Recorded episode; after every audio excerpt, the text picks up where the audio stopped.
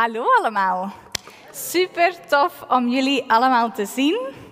Ik moet goed kijken, want de lamp schijnt zodat jullie mij kunnen zien. Uh, maar ik vind het ook altijd leuk om naar jullie gezichten te kijken, naar jullie ogen te kijken. En straks als we buiten koffie drinken, kan ik jullie monden ook zien en jullie lachen. Lachen, jullie lach. Um, super tof dat jullie hier zijn. Ook wat gasten in de zaal. De zomer is altijd een beetje anders. Heel wat mensen zijn op vakantie, wat de max is om op te laden. En we hebben wat gasten, eh, dus onze zaal ziet er vaak wat anders uit. Maar welkom. Welkom thuis. Welkom terug als je op vakantie of op kamp bent geweest. Je bent hier. Welkom. Alle schermen staan al klaar. Ik word altijd super enthousiast als ik een nieuwe preken trailer zie voor de volgende serie. Ons team is altijd zo creatief en ik ben al benieuwd naar wat er gaat komen. Maar nog één keer zomer bij Alive. En we hebben wat mooie zomerdagen gehad. En afgelopen woensdag mocht ik nog eens gaan naar een trouwfeest. Ik denk dat het al super lang geleden was dat ik nog een trouwfeest heb meegemaakt. Zoals in het oude normaal, want daarvoor waren er, er zijn zo lang regels geweest, er zijn nog altijd regels. Maar het voelde een keer terug als het oude normaal. Er waren iets meer dan 100 mensen, denk ik. Het was op een prachtige buitenlocatie. En we moesten wel mondmaskers dragen, maar we zagen mensen die we al een hele tijd niet gezien hadden. Ik was blij om nog eens op een trouwfeest te zijn. En een van de dingen die je op een trouwfeest, eh, die bij een trouwfeest hoort, is een getuige zoeken. Dus een bruidspaar mag altijd één tot vier, denk ik, als ik mij niet vergis, getuigen kiezen die hun handtekening mee onder het contract zetten. En daar wil ik vandaag over nadenken, over dat idee. Het idee van getuigen. Misschien denken mensen nu, oh, het gaat hier uh, een preek zijn over trouwerijtjes, ik heb geen partner, of oh, daar gaan we weer. Of nee, we gaan het hebben over getuigen en dat hoort bij een huwelijk, maar we gaan praten over de vraag: Wil jij mijn getuige zijn? En misschien heb je op Instagram of Pinterest al de zotste aanzoeken gezien, of aanzoeken noemen ze dat zo, ja. De vraag die gesteld wordt op een creatieve manier: Wil jij mijn getuige zijn? De titel van de boodschap is dus: Wil je mijn getuige zijn? En we willen dat toepassen op: Willen wij ook Jezus getuige zijn. Dus ik wil met jullie daarover nadenken. En als ik eerlijk mag zijn, ik vind dat best vaak moeilijk. Um, ik ben christelijk opgevoed, mijn ouders hebben um, het, het geloof met, mij met de paplepel ingegeven. Ik heb mijn leven aan Jezus gegeven toen ik ongeveer 16 was. Jezus is alles voor mij. Jezus is mijn Heer, Jezus is mijn hoop, maakt mij blij, zeg ik goedemorgen tegen het eerste wat ik doe als ik opsta. En toch, als ik dan tegen andere mensen wil praten, is er iets wat mij soms tegenhoudt. Dan vind ik dat jammer dat ik niet zo spontaan kan vertellen over mijn Jezus. Misschien hebben jullie dat ook wel, of misschien zijn er hier een paar die daar wel heel vlot mee zijn, die daar geen problemen mee hebben. Maar um, ik vind dat soms best moeilijk. En ik denk dat dat niet zo hoeft te zijn. Want als ik denk aan mijn generatie en de generatie onder mij, zijn best open voor geloofsdingen. Zijn best geïnteresseerd in persoonlijke verhalen van mensen. Zijn best geïnteresseerd in wat andere mensen drijft. Ik heb heel wat gesprekken en mensen stellen mij zelf vragen. Ah, um, je werkt halftijds, waarom is dat? Wel, andere tijd wil ik in de kerk steken. Eigenlijk is dat makkelijk. We zijn naar Australië geweest en daar gingen we bijbelschool doen. Oh, mensen zijn geïnteresseerd, willen weten waarom en vinden dat best interessant. Misschien ben je wat ouder en is dat in jouw generatie wat moeilijker.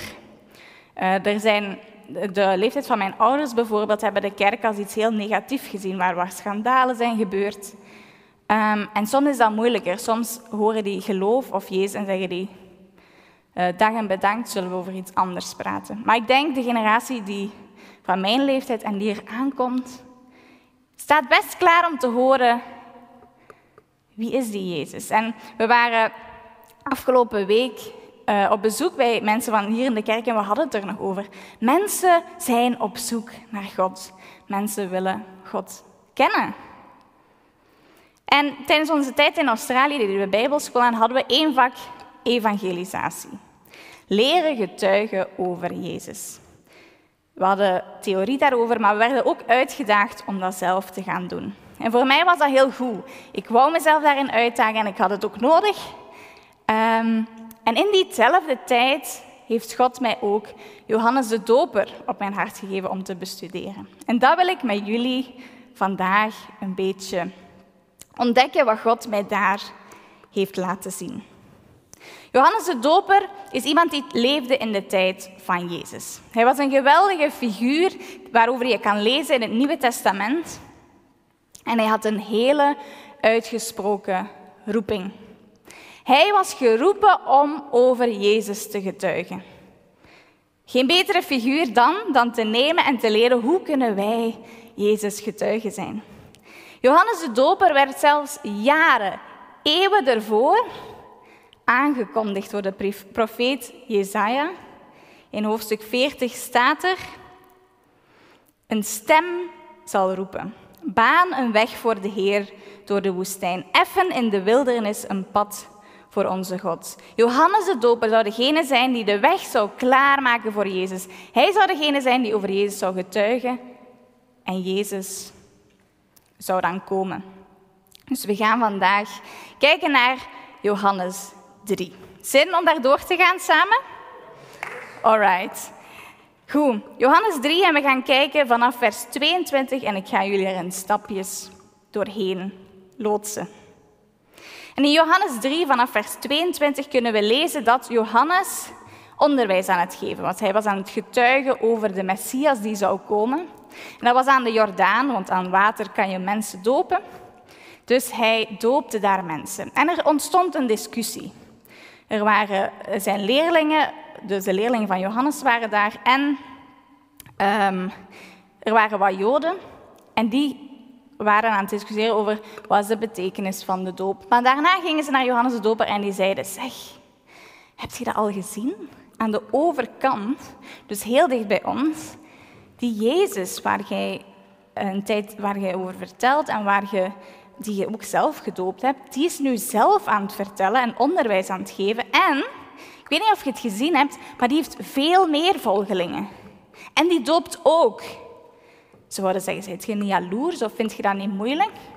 En hoe Johannes daarop antwoordt, is heel interessant. En is de rode draad van wat we vandaag gaan doen. Hij antwoordde als volgt. Voilà, de titel nog een keer. Johannes 3, 28. Jullie waren erbij toen ik zei, en dat is Johannes, ik ben niet de Messias, maar ik ben gestuurd om voor hem uit te gaan. Luister, wie heeft op een bruiloft de bruid in zijn armen? Dat is de bruidegom. En wie is er blij? De vriend van de bruidegom. Want de vriend is blij als hij de stem van de bruidegom hoort. En ik ben net zo blij als die vriend, omdat Jezus veel volgelingen krijgt. Johannes wist wie hij was, wist wie zijn missie was. Hij zei, hallo, ik ben niet de bruidegom, ik ben de vriend van de bruidegom. En ik mag over Jezus vertellen. Ik vond dat zo'n cool beeld, de vriend van de bruidegom. Wij vertellen dat als te getuigen. In het Engels zeggen ze the best man. Dus ik dacht, wat als we nu eens leren over getuigen over Jezus, alsof we Jezus best man zijn. Alsof we zijn getuigen zijn. Dus we gaan samen kijken wat een getuige doet. Goed? Alright. Nummer 1.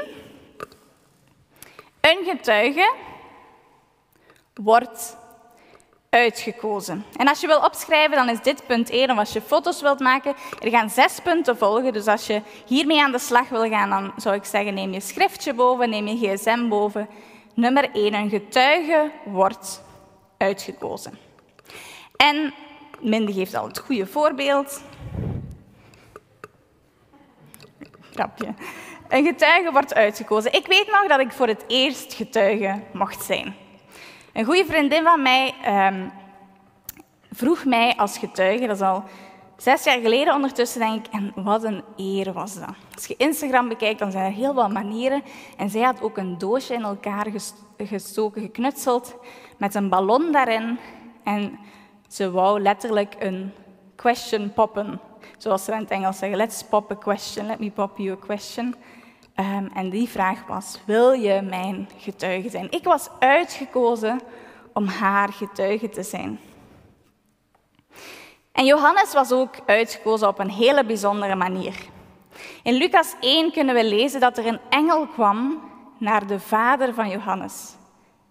Die zei, dat was Zacharias, die zei, Zacharias, jullie zullen een zoon krijgen en jullie zullen hem Johannes noemen.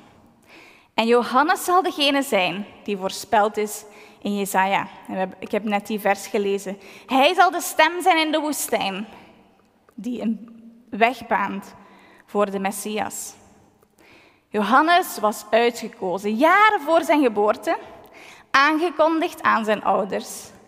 Johannes was uitgekozen om over Jezus te getuigen. En in 1 Petrus 2, vers 9 kunnen we het volgende lezen. Jullie zijn uitgekozen door God en jullie horen bij Hem. Nu zijn jullie een heilig volk, een volk van priesters. God heeft jullie uit de duisternis geroepen om te leven in Zijn schitterende licht. Nu kunnen jullie iedereen vertellen over de grote wonderen van God. Het is een eer om uitgekozen te worden op een bruiloft. Johannes was speciaal uitgekozen en wij allemaal zijn uitgekozen om over Jezus te getuigen. Wij zijn door God uitgekozen. En dat brengt mij bij punt 2, want ik zei het al. Als je uitgekozen wordt, dan voel je je vereerd. Dan voel je je blij. Het was een van de mooiste dagen toen ik een paar jaar na die eerste keer getuige mocht zijn van mijn kleine zusje Rosie. Het was een van de mooiste dagen van mijn leven, denk ik, want dat was super speciaal. En als je aan niks zou vragen, ik heb een foto meegebracht, wat zijn favoriete dag, uh, moment van ons trouw was, zal hij dit moment beschrijven. Ik was nog niet klaar, ze waren, ze waren te vroeg. Uh, ik in de stress, ik had mijn kleed nog niet eens aan. Uh, dus konden ze nog in onze trouwauto gaan cruisen. En ze hebben nog een toertje gedaan. Elke keer blijft dat moment terugkomen. We hadden voor de rest ook een hele fijne dag en we zijn gelukkig getrouwd. Maar het is bijzonder om getuige te mogen zijn. Het is een eer. En ook Johannes beschrijft die roeping van hem als iets super bijzonder. Hij zegt het is een geschenk uit de hemel. En in de herziene vertaling staat het op deze manier. Maar de vriend van de bruidegom die erbij staat en hem hoort, verblijdt zich over de stem van de bruidegom. Deze blijdschap van mij is nu volkomen geworden. Johannes zag het als een geschenk uit de hemel. Zijn blijdschap was nu volkomen. En het coole is dat toen Johannes nog in de buik zat, was hij al vreugdevol. Er was een ontmoeting tussen de twee moeders, dus Maria, de moeder van Jezus, en Johannes, die in Elisabeths buik zat. En toen hij Jezus ontmoette, sprong hij op in de schoot. Er was al vreugde toen hij Jezus, zijn redder, waar hij over mocht gaan getuigen, ontmoette. En die blijdschap, nu ze in hetzelfde gebied mochten, Gods werk mochten doen, was nu volkomen geworden. Hij had zijn Messias ook face-to-face ontmoet. Zijn wij vreugdevol en blij op diezelfde manier dat wij Gods getuigen mogen zijn? Als je dat in, een, in de trouwcontext zet, dan denk je, ja, tuurlijk, vrijgezellenfeestjes en al die dingen die erbij horen. Je bent vereerd. Zijn wij, wij zijn ook uitgekozen door God. Zijn wij vereerd, zijn wij blij dat we over Jezus mogen vertellen. Nummer drie. Mindy? Een getuige staat dicht bij de bruidegom. In vers 22 en 23, en ik vertelde het al, konden we zien dat Johannes de Doper letterlijk in dezelfde omgeving van Jezus was. Ze deden heel dicht bij elkaar Gods werk. Ze gaven onderwijs over de Messias, over Jezus die redding zou brengen. En als wij willen getuigen over Jezus, is dan ook de vraag: hoe dicht staan wij bij Jezus? Hoe hecht is onze band? Want als getuige is het logisch dat je dicht bij de bruid of het paar of een van de twee staat. Als je gekozen wordt als getuige op een trouw, heb je een hechte band. Maar ook op de dag zelf ben je dicht bij de bruid of de bruidegom. Sommige uh, bruiden of bruidegommen zijn super gestrest. Dus dan is het vaak de getuige die zegt: hey, het is oké, okay. maak je daar zorgen over, ik zal het wel fixen. Je bent dichterbij, je bent er al van begin van de dag bij vaak. Je staat dicht bij de bruid, bruidegom of de bruid. Dus hoe dicht staan wij bij Jezus? Hoeveel tijd spenderen we met Hem als zijn getuigen? Hoe vaak zijn we stil bij Hem? Want hoe dichter je bij de bruidegom, bruid, staat, hoe makkelijker het is, nog een taak van een getuige, om een speech te schrijven. Dat is mijn vierde punt. Een getuige zet de bruidegom, de bruid, in de spotlight. Hoe mooi het ook is om gekozen te worden als getuige, het is jouw taak om te zorgen dat de bruid en de bruidegom shine op hun dag.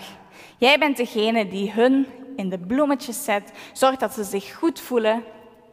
En Johannes wist hoe dat te doen. In vers 30 en 31 lezen we het volgende. Jezus moet steeds belangrijker worden en ik moet juist minder belangrijk worden. Iemand die ontstaan is uit de aarde, hoort bij de aarde en spreekt over aardse zaken. Maar Jezus Christus is van boven gekomen, uit de hemel. Hij is belangrijker dan iedereen. Als getuige zet je Jezus in de spotlight. We getuigen over Hem. En dat klinkt super logisch. We kunnen dat ook toepassen over, als we getuigen over Jezus. Wat heel krachtig is deze dagen, is persoonlijke verhalen. Zeggen hij, dit is de manier waarop Jezus mijn leven heeft veranderd. Maar dan kan je nog de vraag stellen, oké, als ik mijn verhaal vertel, uh, is het dan het spannendst om te vertellen hoe diep ik zat en hoeveel drugs ik genomen heb en hoe spannend mijn verhaal was. En nu heeft Jezus mij gered, hoera. Maar eigenlijk gaat er zoveel tijd over naar hoe cool uw verhaal is. Of vertellen we ons verhaal en maken we hem groot. Wat onthouden mensen als we praten over misschien de kerk, over ons geloof? Is dat Jezus. Want we zijn zijn getuigen. We mogen hem in de spotlight zetten. Nummer 5. Een getuige kent het liefdesverhaal van de bruid en de bruidegom. Dit is zo vanzelfsprekend als je denkt aan, aan een trouw. als iemand iemand uitkiest, gaat hij iemand kiezen die totaal niet weet hoe ze samen zijn gekomen, die heel ver van hun staat. Dus je kent, je weet um, hoe ze elkaar ontmoet hebben, je weet wanneer het misschien moeilijk geweest is, maar dat ze er doorgekomen zijn. Je kent het verhaal van het paar. En ik heb opnieuw twee foto's meegebracht. Heel uh, smakelijke foto's. Um, onze getuigen kenden ons liefdesverhaal ook heel goed kende vooral mij goed, want op het avondfeest was er één spelletje en mocht ik uit vier mannen raden welke voeten Jannik te zijne waren. En als je mij kent, weet je dat er één lichaamsdeel is dat ik vreselijk vind, en dat zijn voeten. Nu, ik heb wel de juiste voeten geraden, dus hoera. Een ander iets is onze getuigen, samen met nog wat anderen, hadden ons een spelletje gegeven, Bonanza. Net het spelletje waar we altijd ruzie mee hebben. Onze getuigen kenden ons liefdesverhaal, wisten dat we daar ook mee konden lachen. Um, maar dat is logisch. Maar als het aankomt om Jezus, uh, denken we soms, wat moeten we weer vertellen? Juist, wat is weer de kern van het evangelie? Uh, ah ja, wat gelooft je? Oh, lap, wat was dat weer? Terwijl het is toch logisch, we zijn zijn getuigen. We mogen weten wie Jezus is en wat zijn reddingsplan voor de wereld is. Johannes wist dat maar al te goed. Hij zei: De Vader heeft de Zoon lief en heeft alle macht aan hem overgedragen. Wie in de Zoon gelooft, heeft eeuwig leven. Wie de Zoon niet wil gehoorzamen, zal dat leven niet kennen. Integendeel, Gods toorn blijft op hem rusten. Wie in de Zoon gelooft, heeft eeuwig leven. De kern van waar we in geloven. Jezus is gekomen naar de aarde. De Messias, waar we al zo lang op gewacht hadden als Joden, kwam om onze zonden te vergeven, zodat wij eeuwig leven mogen hebben. Dat brengt mij ook bij mijn laatste punt. Want als je het, het onderste deel leest, daar staat: Wie de zoon niet wil gehoorzamen, zal dat leven niet kennen. Johannes kende het belang en de urgentie van zijn missie. Hij wist, heel de wereld moet weten wie Jezus is, want het is een kwestie van leven of dood. Een getuige neemt zijn verantwoordelijkheid. Vaak zien we de foto's van de vrijgezellen. Vaak zien we de foto's van uh, poseren. We weten hoe mensen gevraagd zijn. Maar er is best een grote verantwoordelijkheid als je bedenkt wat een getuige moet doen. Een getuige zet mee zijn handtekening onder het contract en zegt eigenlijk: Ik heb gezien dat deze twee mensen elkaar trouw beloven. En ik ga er mee voor zorgen. Ik ga meehelpen ik ga hun eraan herinneren dat ze die belofte gemaakt hebben. Een best grote rol. En wij hebben ook een verantwoordelijkheid als getuigen van Jezus. Wie gelooft heeft eeuwig leven. En we willen dat iedereen die boodschap hoort. Het is een kwestie van levensbelang.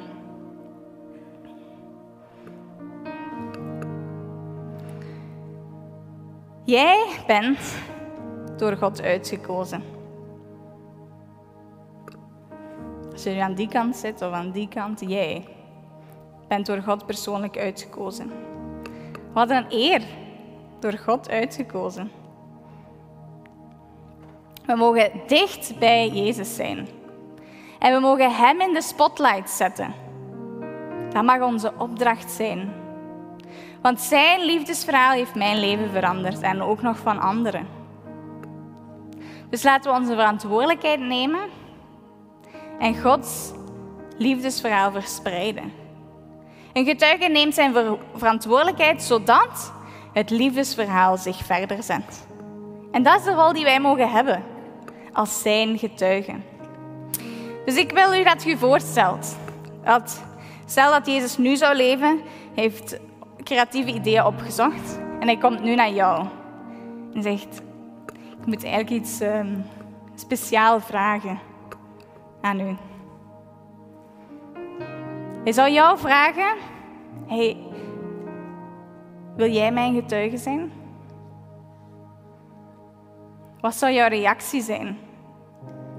Op dezelfde manier als je dat misschien al eens meegemaakt hebt, dat iemand al jou vroeg of gezien hebt bij anderen.